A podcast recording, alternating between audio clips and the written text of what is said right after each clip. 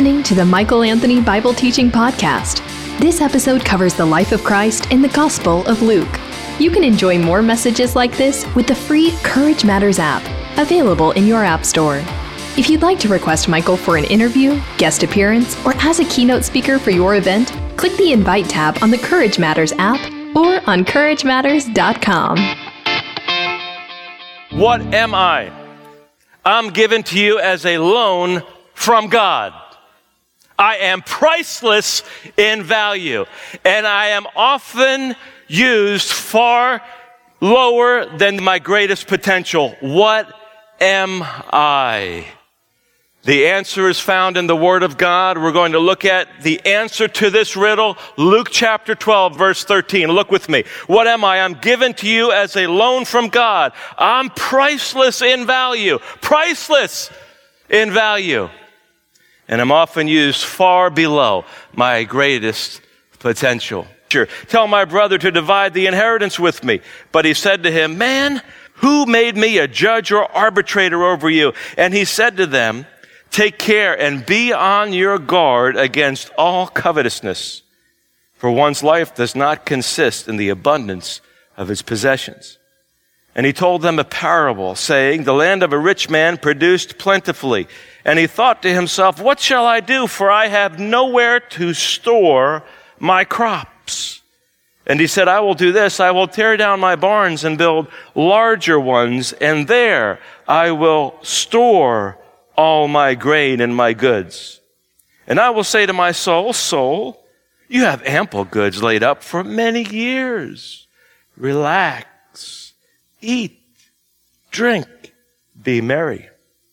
But God said to him, you fool. This night your soul is required of you, and the things you have prepared, whose will they be? So is the one who lays up treasure for himself and is not rich toward God.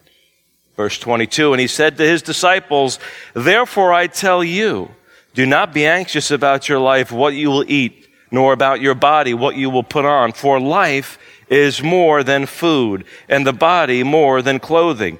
Consider the ravens. They neither sow nor reap. They have neither storehouse nor barn, and yet God feeds them.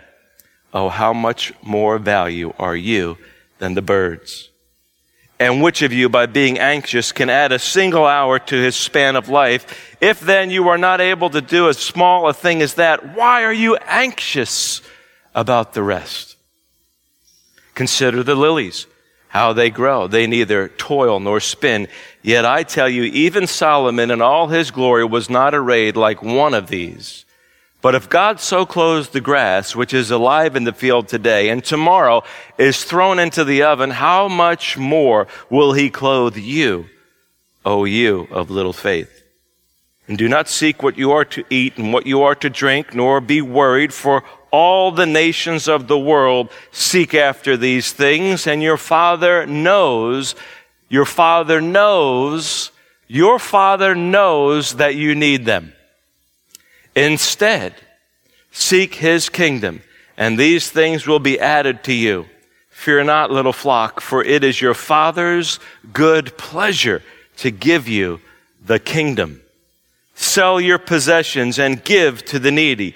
Provide yourselves with money bags that do not grow old, with a treasure in the heavens that does not fail, where no thief approaches and no moth destroys. For where your treasure is, there will your heart be also. This is the story of a maniac in a mosh pit. It's a maniac in a mosh pit. Typically, we think of a maniac as somebody who's thrashing about, out of their mind. This man has got to be out of his mind, because there's a throng of people that this question comes out of. This request from this man comes in the midst of him standing among thousands of people. Last time we looked in the beginning of chapter twelve, in the meantime, verse one, when so many thousands of people had gathered together that they were trampling on one another, he began to say to his disciples first. This is the context, the original mosh pit. Thousands of people, probably tens of thousands of people gathered around Jesus because he's teaching. He's performing miracles. They're recognizing very clearly that the hand of God is on this rabbi. He's not your typical rabbi. And this guy, in the midst of hearing all that Jesus is saying, comes out with this ridiculous request. He's got to be a maniac. He's got to be out of his mind because Jesus has been talking about hypocrisy, warning the people, watch out for the hypocrisy that you could fall into, the yeast of the Pharisees. He's been talking to them about how they should live their lives, being fearful of God, having a reverence for God, not being concerned about the opinions and the attitudes and the pursuits of man, not being concerned about what people do. That's what Jesus has been talking about. In fact, he even talks about this unforgivable sin. It's possible to do something, he was telling them, in their day that could and would be absolutely unforgivable. And he's warning the disciples to be careful that they don't go down the road of the hypocrites who were the teachers and the leaders in that day. Jesus is talking about eternally significant things, talking about relying upon the Holy Spirit in the midst of persecution. And you would think that everybody in the crowd is hearing Jesus loud and clear, but there is a maniac in the midst. And this man is not able to connect the dots. He's not able to see how the Word of God is correlating to his own life. He's not able to see himself in the midst of that crowd as the person that Jesus is addressing. Do you know anybody who hears the Word of God, keeps hearing the Word of God, is in the presence of Jesus, in the Word of God, and yet does not hear the Word of God? Watch out for the maniac in the mosh pit. It could be you. This man is hearing all the teachings of Jesus. It's very clear that Jesus is giving stern warnings and encouragements. It's very clear that Jesus is consumed with eternity. It's very clear that Jesus is passionate about the kingdom of God. It's very clear that the hand of God Almighty is on Jesus. In fact, God Almighty is Jesus. God became flesh, is now in their midst teaching and preaching. And you would think that the people in that mosh pit, the crowd of people, the individuals in that mosh pit would be interested in tracking with Jesus. And yet it's in the midst of that crowd, in the context of what Jesus is teaching, that this request comes. Look with me in verse thirteen, Luke chapter twelve. Someone in the crowd, a nameless, faceless person, could be anybody, could be you, could be me. Somebody in the crowd is not really listening. Somebody in the crowd is not really paying attention. You know, it's possible to be listening to the words of Jesus, to be in the midst of a movement of the Spirit of God, and to not get it at all. What a tragedy. To be that close to Jesus, to be in his very presence, to be somebody who is in a position to ask a question. What would you ask Jesus if you were within earshot? What would you ask Jesus? What would you request of him if you were listening to Jesus and Jesus was teaching these types of things? What would you say? Here's what this man asks. Teacher, tell my brother to divide the inheritance with me. It's tragic because this man is consumed with the temporal. Jesus is talking about eternity. Jesus is talking about God-sized things. Jesus is talking about changing the world, beginning with individuals. That's what Jesus is teaching about. And in the midst of all that, a guy doesn't seem to get it, and he says, hey, I'm interested in something temporary. Can you help me with a temporary matter? See how ridiculous it sounds? The man's got to be out of his mind. Now, the interesting thing is that Jesus, being a rabbi, being a teacher, was in a position where people would indeed be within their rights, within their expected behaviors, to come and to ask a rabbi to be an arbitrator. The teachers, the leaders, the rabbi would be someone whom you could go to to ask for help in the midst of a domestic crisis. You would go to the rabbi. You today, you would go to a rabbi. You could go to a pastor for help on a moral issue, a family matter. And so this man's request is not an improper request. It's not a wrong request. Jesus is the one whom you could go to to ask this type of a question. But Jesus seems very frustrated with the question, doesn't he? Man, man, who appointed me as an arbitrator between you? What's between your ears? What is sticking in your ears? Haven't you been paying attention to what I've been talking about? Don't you get why there are tens of thousands of people around me right now? And you're concerned about a natural, temporal, temporary inheritance between you and your brother? What is wrong with you? Man, sounds like he's from New Jersey.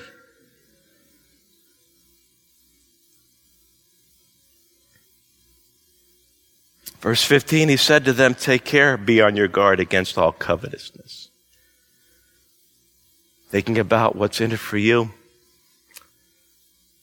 Losing sight of eternity, focusing on the here and now. Be on your guard. Take care against all covetousness, for one's life does not consist in the abundance of its possessions. And he told them a parable, a memorable story with divine, spiritual, eternally significant truth. That's what a parable is. A memorable story with divine, spiritual, eternally significant truth. That's what a parable is. How were the writers of the New Testament thirty years, twenty-five years, forty years after the resurrection of Jesus Christ? See, I don't just want to focus on the death of Jesus. I want to focus on the resurrection. How could they remember what Jesus taught? Because he taught them in parables. Memorable stories that had truth. They were focused on truth. And he tells them a parable, saying the land of a rich man produced plentifully. The guy had a bumper crop. He thought to himself, what shall I do? For I have nowhere to store my crops. My crops. He said, I'll do this. I'll tear down my barns and build larger ones because I have so many crops. I don't want to lose my crops. They're my crops. I don't want to lose them. You like losing your crops? If God gave you a bunch of crops, if God gave you a bumper harvest, bumper crop, you wouldn't want to lose it, would you? Maybe you'd want to build a bigger barn so you don't lose your crop.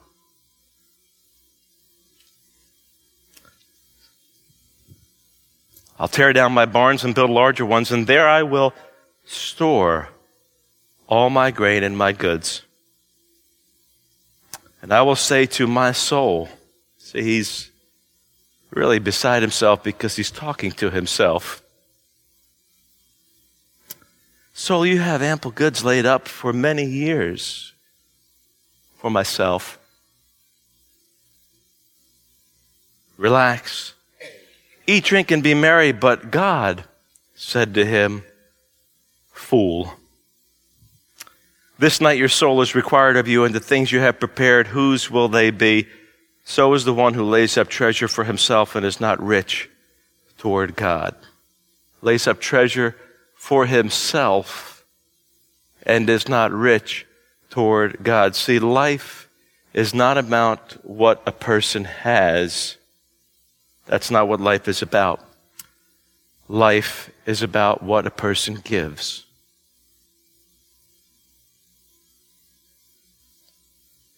The word here that's used for fool is somebody.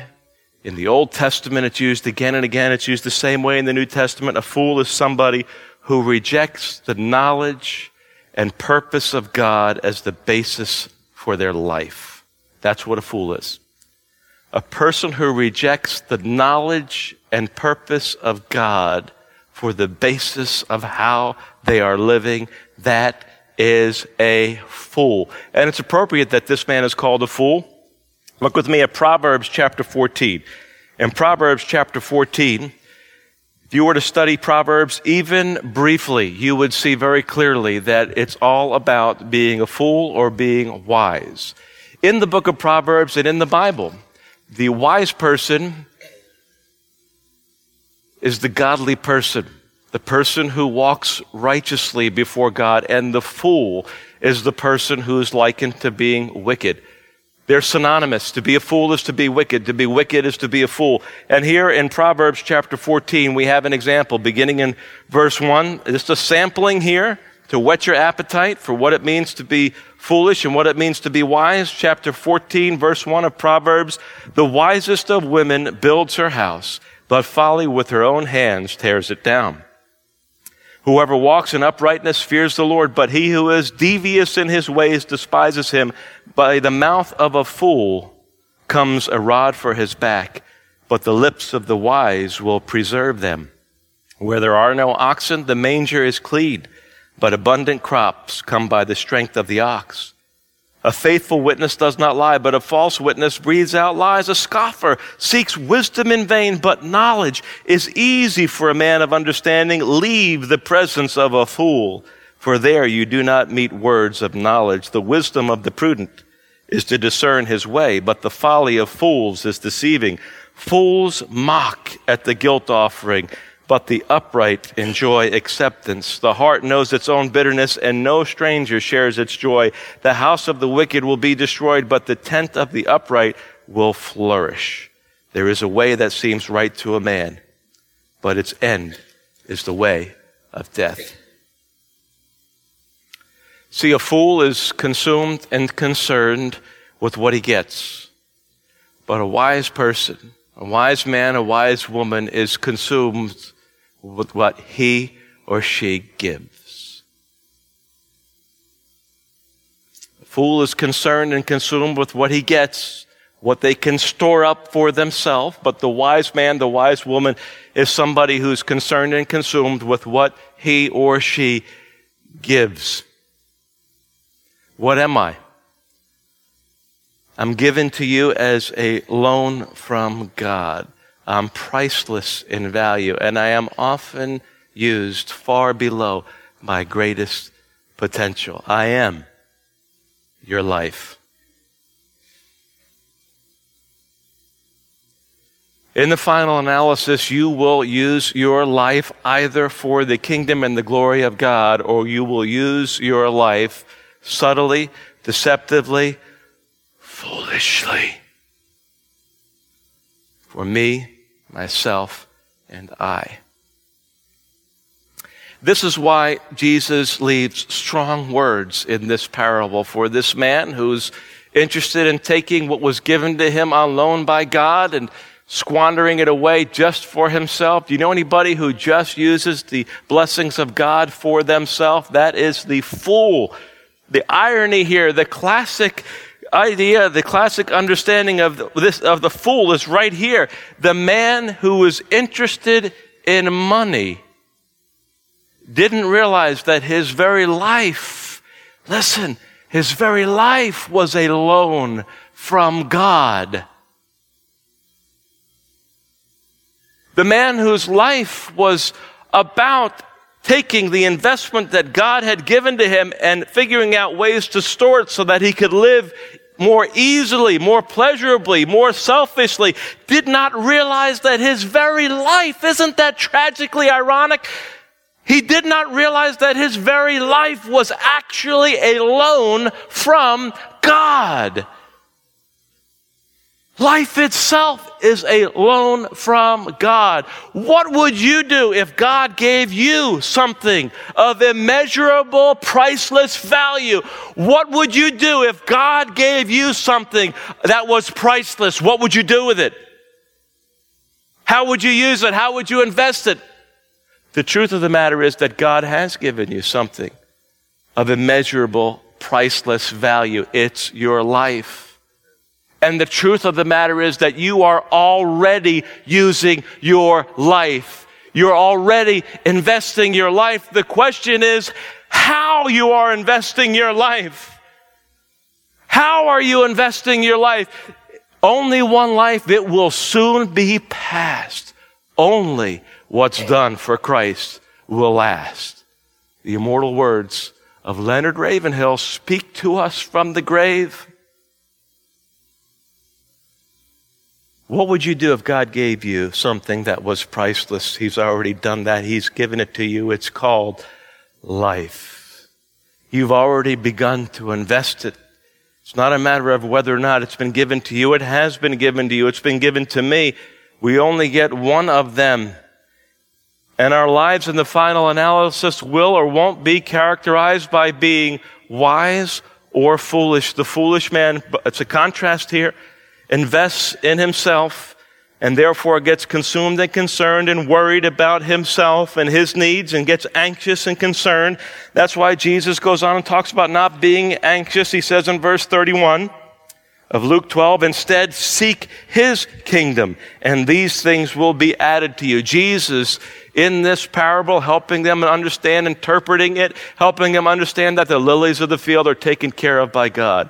The ravens in the air are taken care of by God. If God's able to take care of them, you are, here it is again, worth much more than the lilies.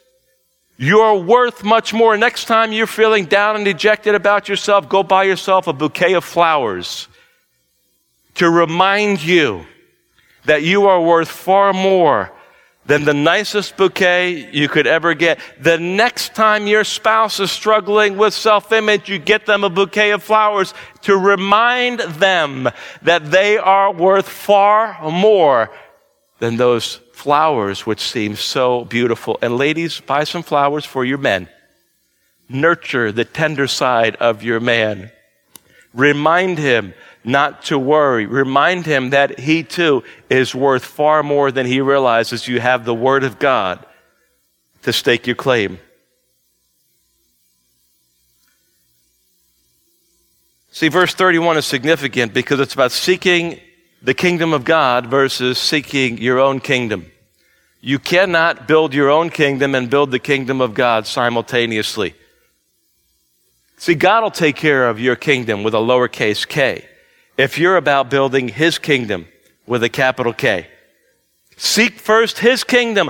All these other things will be taken care of. It's a great exchange. You and I are to be concerned and consumed with the glory of God, the kingdom of God, figuring out ways that we can invest in the only kingdom that will endure forever. That's really what your life is supposed to be about. That's what my life is supposed to be about. God, give me wisdom. How can I invest myself more and more intentionally? It never stops. There's no such thing as retirement. How can I be wise in investing the only life that you've given me for the only kingdom that will endure forever? That's what a wise person does.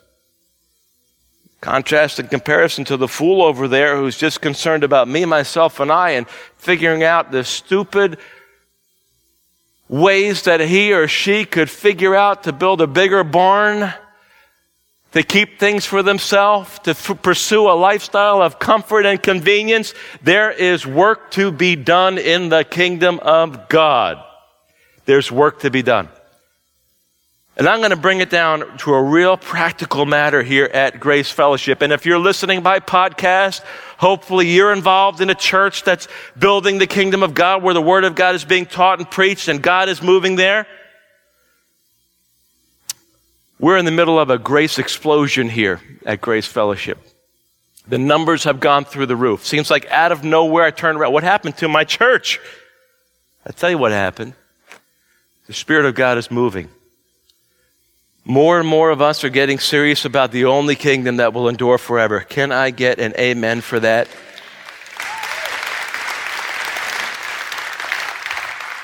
More and more of us are getting a taste. When the Bible says taste and see that the Lord is good, those are tactile imageries. Taste and see that the Lord is good. How many of you can identify with that? We are tasting and seeing that God is good.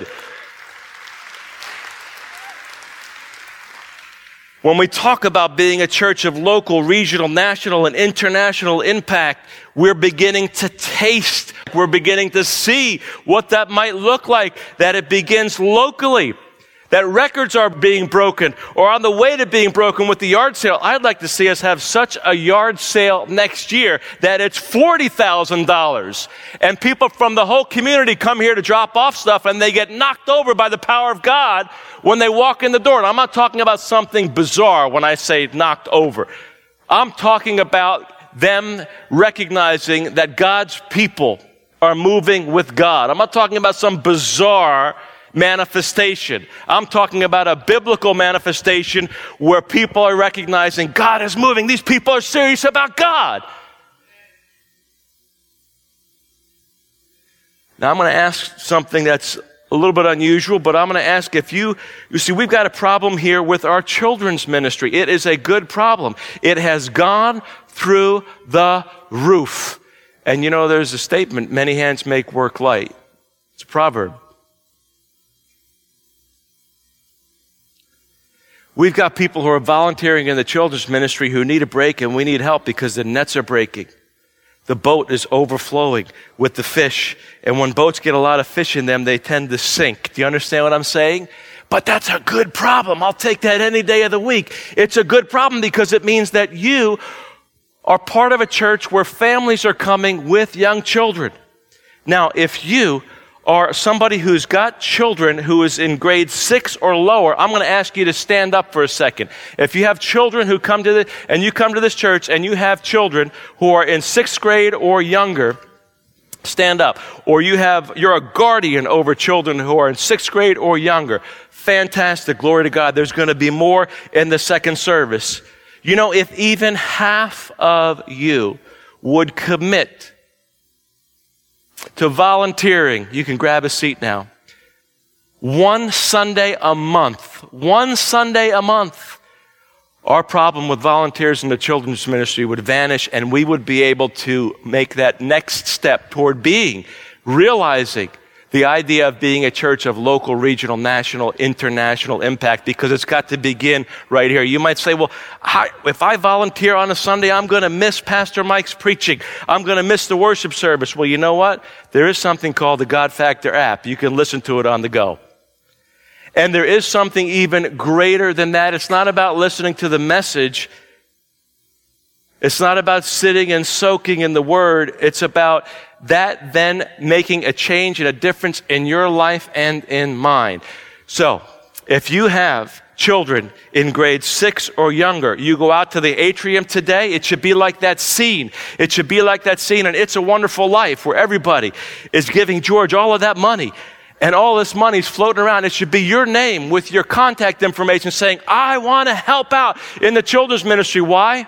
Because God is moving at this church. This is a grace explosion. And this is what happens when the Spirit of God moves. You've dreamt about being part of a movement of God. You've been hungry about being part of a movement of God. You've prayed about being part of a movement of God. All your life, at one point or another, you ask God to move in your life in such a way that in your lifetime you would see Him move. And guess what? It is happening, not sometime in the future. It's not something we're looking back at in the past. Right now, life is happening, and God's given you life. He's loaned you life for you to invest, for me to invest. You should go out into that atrium today and say, please give me the opportunity to be part of this movement of God, because I know that my life is not about what I get. My life is about what I give for the kingdom and glory of God.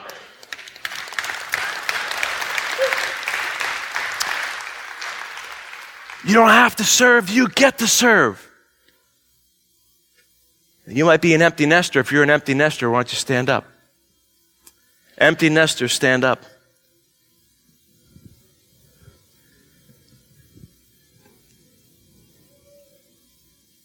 There is a generation that's being raised up right now, sixth grade and under, who are an investment for the kingdom of God. One day they will stand in your place and they will invest or not invest based on your example and your witness and your testimony. If only half of us, if only half of us, whether you're in Crossroads, whether you're in Pace Setters, caught God's vision to invest in another child. Aren't you glad that somebody invested in your life? Don't you wish that somebody would have invested in your life? If only half of us invested one Sunday a month to help out in the children's ministry, this church would go to the next place of being able to accommodate the fish that are being thrown into this boat. And we'd be able to mend the nets and move forward and give Jesus what he wants, a church of local, regional, national, and international impact. You can grab a seat. There is no such thing as retirement in the kingdom of God. This means that you might be here for the first service, and instead of going to the second service to get more teaching and more deposited into your soul, you might in that second service serve somebody else. You might in that second service invest in the life of a child. You might do that, not somebody else. Everybody thought somebody was doing something, so nobody did anything. No, we don't. That's not how we're going to be a church of local, regional, national, and international impact. That's not the mindset of a disciple who is following Jesus. The mindset of a disciple is somebody who treats people differently. A mindset of a disciple is somebody who prays differently. There are no atheists in foxholes. It's easy when you're in a crisis situation to all of a sudden have a religious experience and see your need for God. No, but a disciple sees their need for God continually and perpetually. And a disciple has a different attitude about possessions. People, prayer, and possessions. People, prayer, and possessions. Let's say it together. People, prayer, and possessions. Those are the three areas that are markedly different, noticeably different in the life of a disciple. The way you treat people should be increasingly selfless. You see that the way you invest in the lives of other people is a kingdom investment. You're not looking at storing up things for me, myself, and I. You're looking at storing up treasures in heaven where moth will not eat, where nothing can decay or destroy or dissolve those things. God is moving today.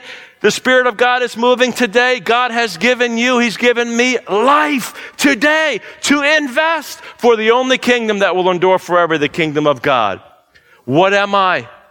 I'm given to you as a loan from God. I'm priceless in value. And I'm often used far below my greatest potential. I am life. What would you do if God gave you something priceless? You've been listening to the Michael Anthony Bible Teaching Podcast. If you enjoyed this message, you'll love Michael Anthony's Courage Matters podcast, where he focuses on leadership, relationships, and world events. To learn more, visit courage matters dot com or download the free Courage Matters app. Interested in requesting Michael for an interview, guest appearance, or as a keynote speaker for your event? Click the Invite tab on the Courage Matters app or on courage matters dot com. In the meantime, keep looking up. There's no place else worth looking.